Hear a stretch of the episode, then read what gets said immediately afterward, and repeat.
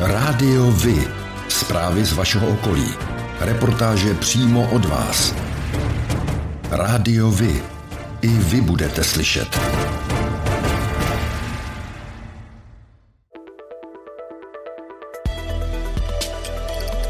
Rádio Vy. Stanice města Sedlčany.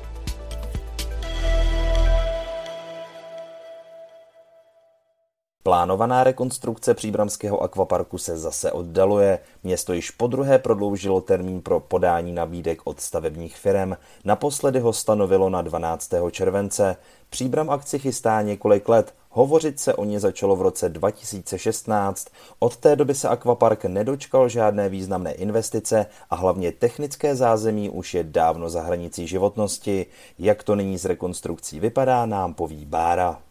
Cena by podle posledních informací neměla překročit 350 milionů korun bez DPH. Loni na podzim radnice uváděla, že chce na jaře vybrat zhotovitele a v létě stavět. Město v květnu 2020 zastavilo práce na přípravě rekonstrukce v nejrozsáhlejší variantě. Projekt podle konvalinky příliš nabobtnal a cena by přesáhla půl miliardy korun. Co tomu říká opozice, zjišťoval kolega Petr. Podle Švendy je ale příprava projektu pomalá. Současné vedení města údajně nejdřív rok a půl tápalo, pak ztratilo odvahu a projekt mezi tím nabobtnal. Jak rostly ceny prací ve stavebnictví, tak se rozhodli jej zredukovat. Bohužel o třetinu menší projekt je dnes možná za větší peníze než ten tehdejší v roce 2018, míní bývalý místostarosta, který měl ve své době realizaci rekonstrukce ve své kompetenci.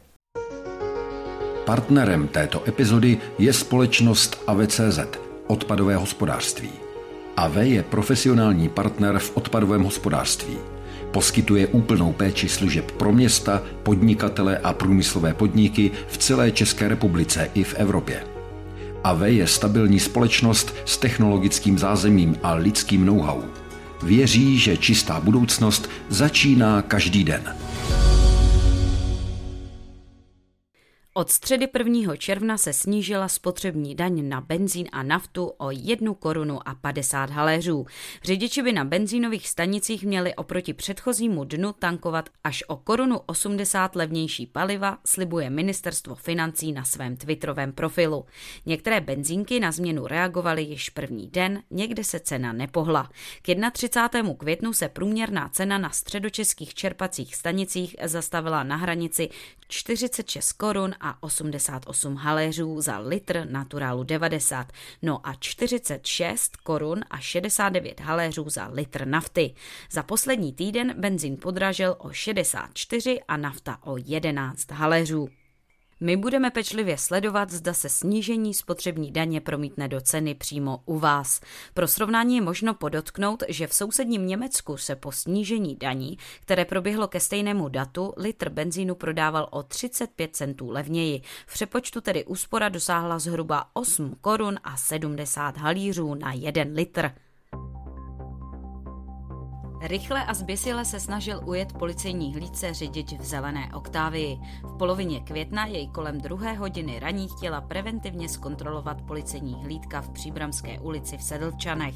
Řidič ale místo zastavení se šlápl plyn a nasledovala zběsilá honička ulicemi Sedlčan, ale i přes louku. Po necelých pěti minutách riskantní jízdy, kdy zloduch prchal přes obec i 100 kilometrovou rychlostí, skončilo pronásledování u kruhového objezdu nákupního centra v Sedlčanech Sedlčanech, kde řidič dostal smyk a havaroval.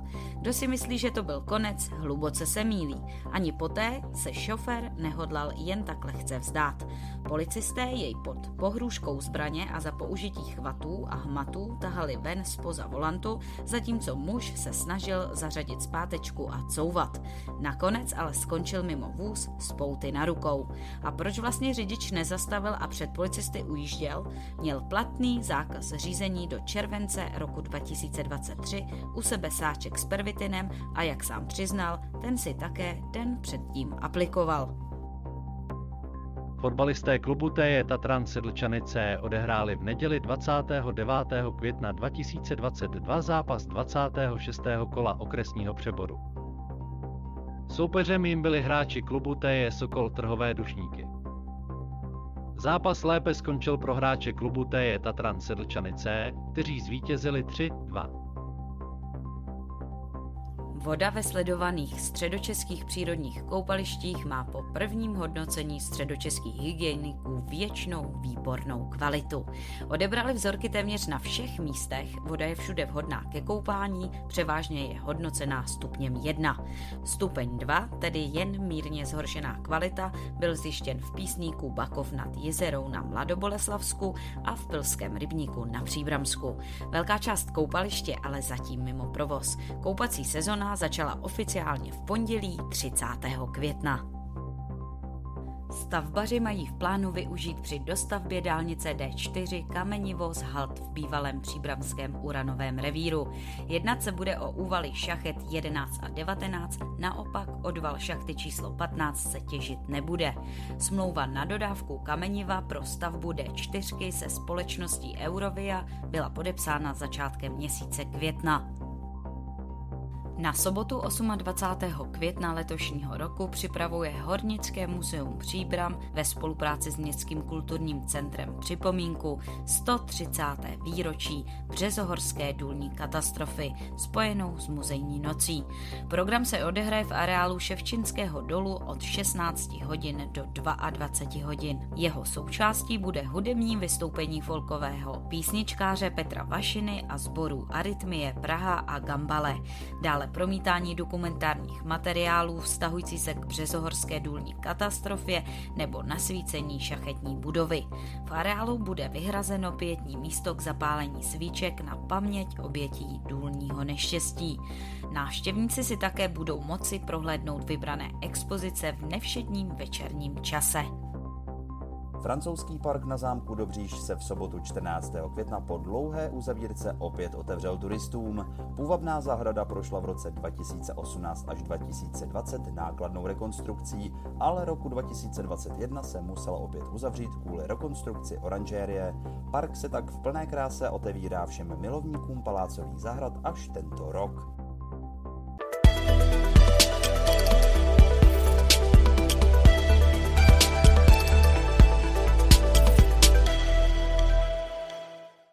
Na Orlické přehradě v pátek 27. května začal ostrý provoz modernizovaného lodního výtahu pro menší sportovní plavidla. Zařízení má za sebou rozsáhlou přestavbu, která si vyžádala 122 milionů korun. Během testovacího provozu přepravila trojnásobek lodí než ve stejném období před přestavbou. Ministr dopravy Martin Kupka k důvodům investice říká.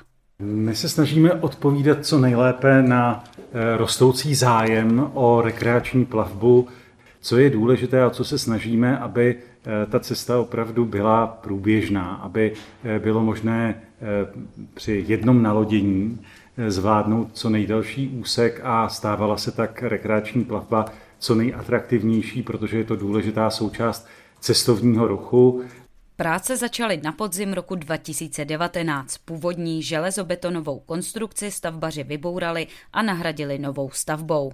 Díky rekonstrukci je možné od letošní sezóny převážet delší a těžší plavidla. Nyní mohou být dlouhá až 10 metrů a mít hmotnost do 6 tun. Rádiovi?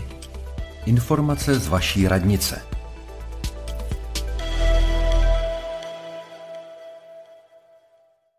Dne 9. června 2022 je v čase od půl osmé do tří hodin odpoledne plánována odstávka elektrického proudu v některých lokalitách města Sedlčany. Bližší informace najdete na našem portálu nebo přímo na webových stránkách Čes Distribuce. Na základě rozhodnutí krizového štábu středočeského kraje ukončilo dne 22. května letošního roku k 15. hodině odpolední provoz Krajské asistenční centrum pro pomoc Ukrajině v Příbrami.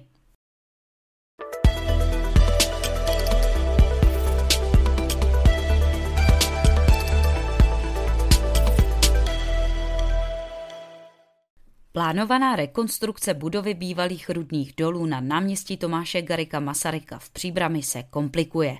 Město chtělo začít opravu střechy, protože do památkově chráněné budovy zatéká a krytina i kovy jsou napadené dřevokaznou houbou.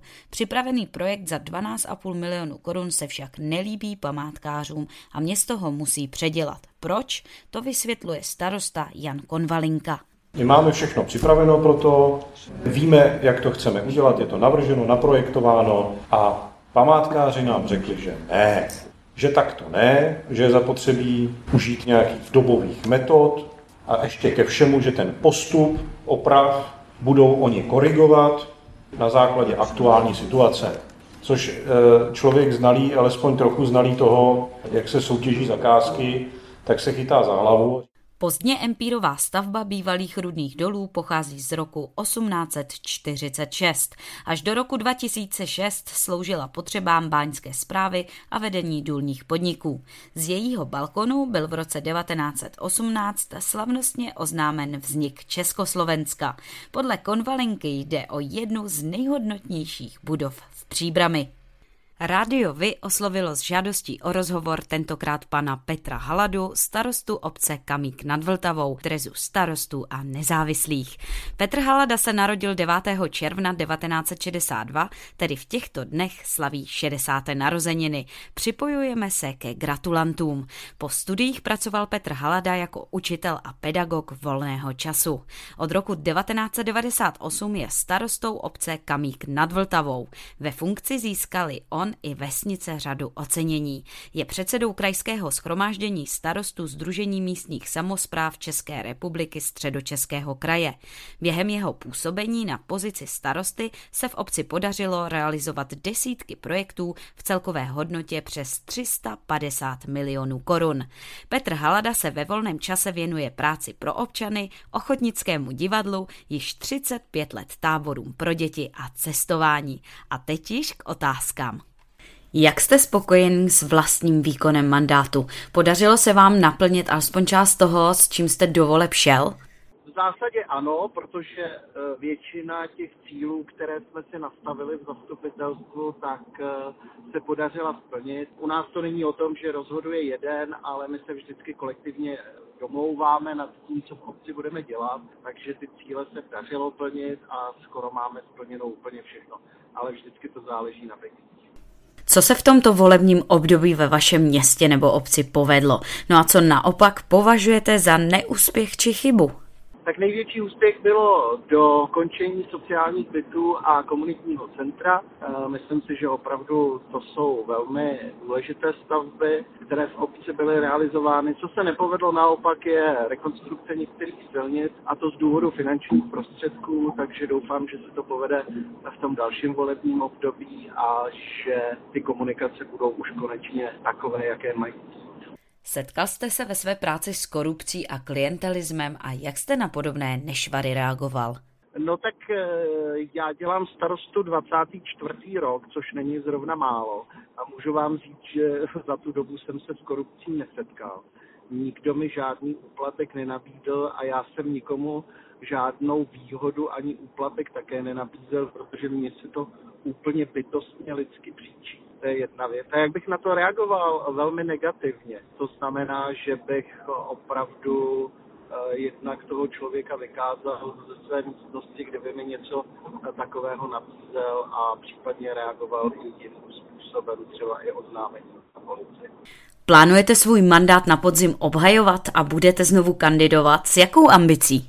No, velmi jsem to zvažoval, protože, jak už jsem říkal, tak toho starostu dělám dost dlouho a e, velmi jsem zvažoval, jestli znovu kandidovat. Nakonec e, jsme se s panem místostarostou, se kterým e, celé to funkční období táhnu, dohodli, že bychom ještě zkusili jednou kandidovat, ale rozhodně to bude naposledy.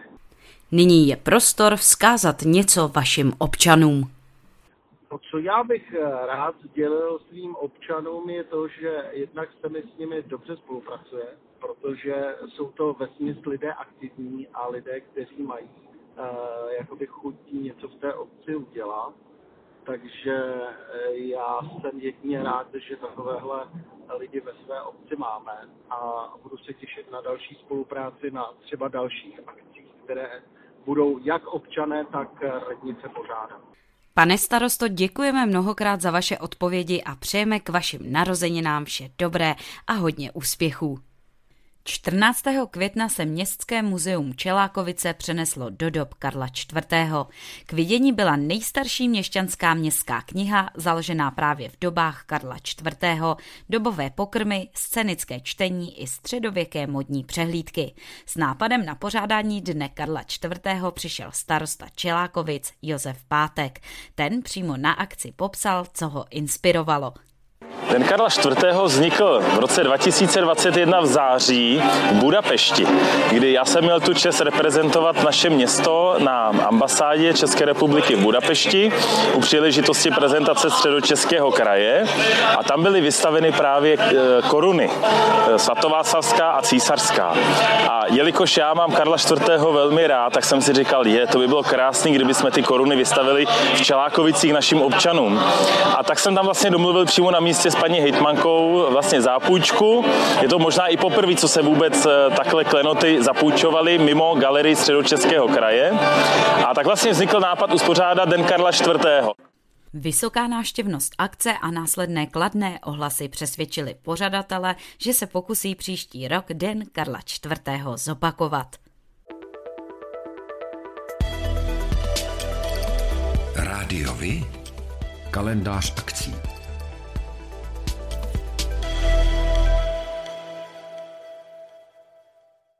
Sedlčanská muzejní noc v Městském muzeu ve spolupráci se základní uměleckou školou Sedlčany nabídne opět interaktivní program v muzejní expozici, tentokrát s tématem Řeč krajiny. Prohlídky pro veřejnost se konají ve čtvrtek 2. června od 18 do 20 hodin.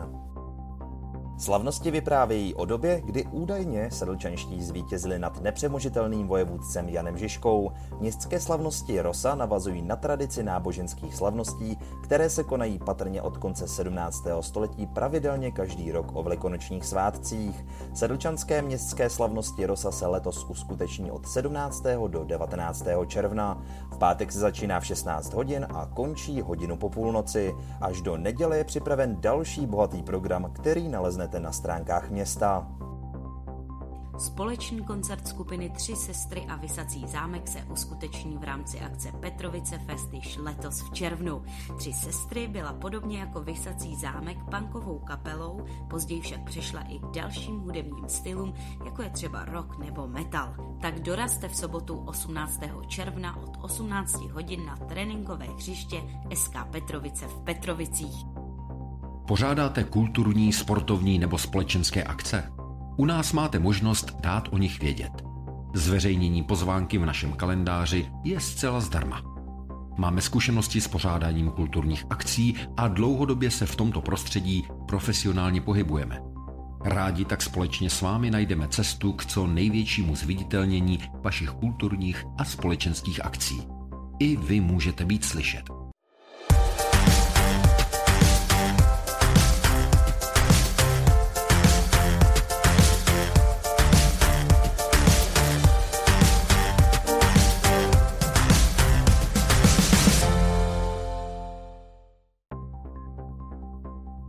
To je pro dnešek všechno. Těšíme se na slyšenou zase za týden. Děkujeme za váš zájem a věříme, že nás budete nejen poslouchat, ale že se k rádiu vy aktivně přidáte. Budeme rádi, pokud budete naše posluchače informovat o událostech, kulturních a sportovních akcích či zajímavostech z vašeho okolí. Můžete se s nimi podělit i o svoje názory.